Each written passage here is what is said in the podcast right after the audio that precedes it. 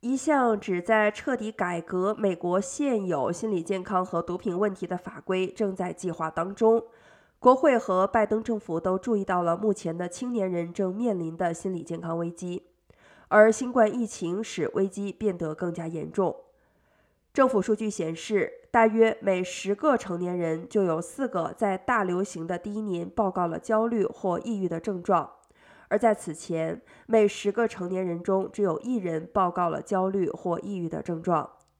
应对危机的主要办法包括增加专业咨询师和临床医生的供应，缩小身心健康问题护理之间的持续差距，以及保留获得远程医疗服务的机会。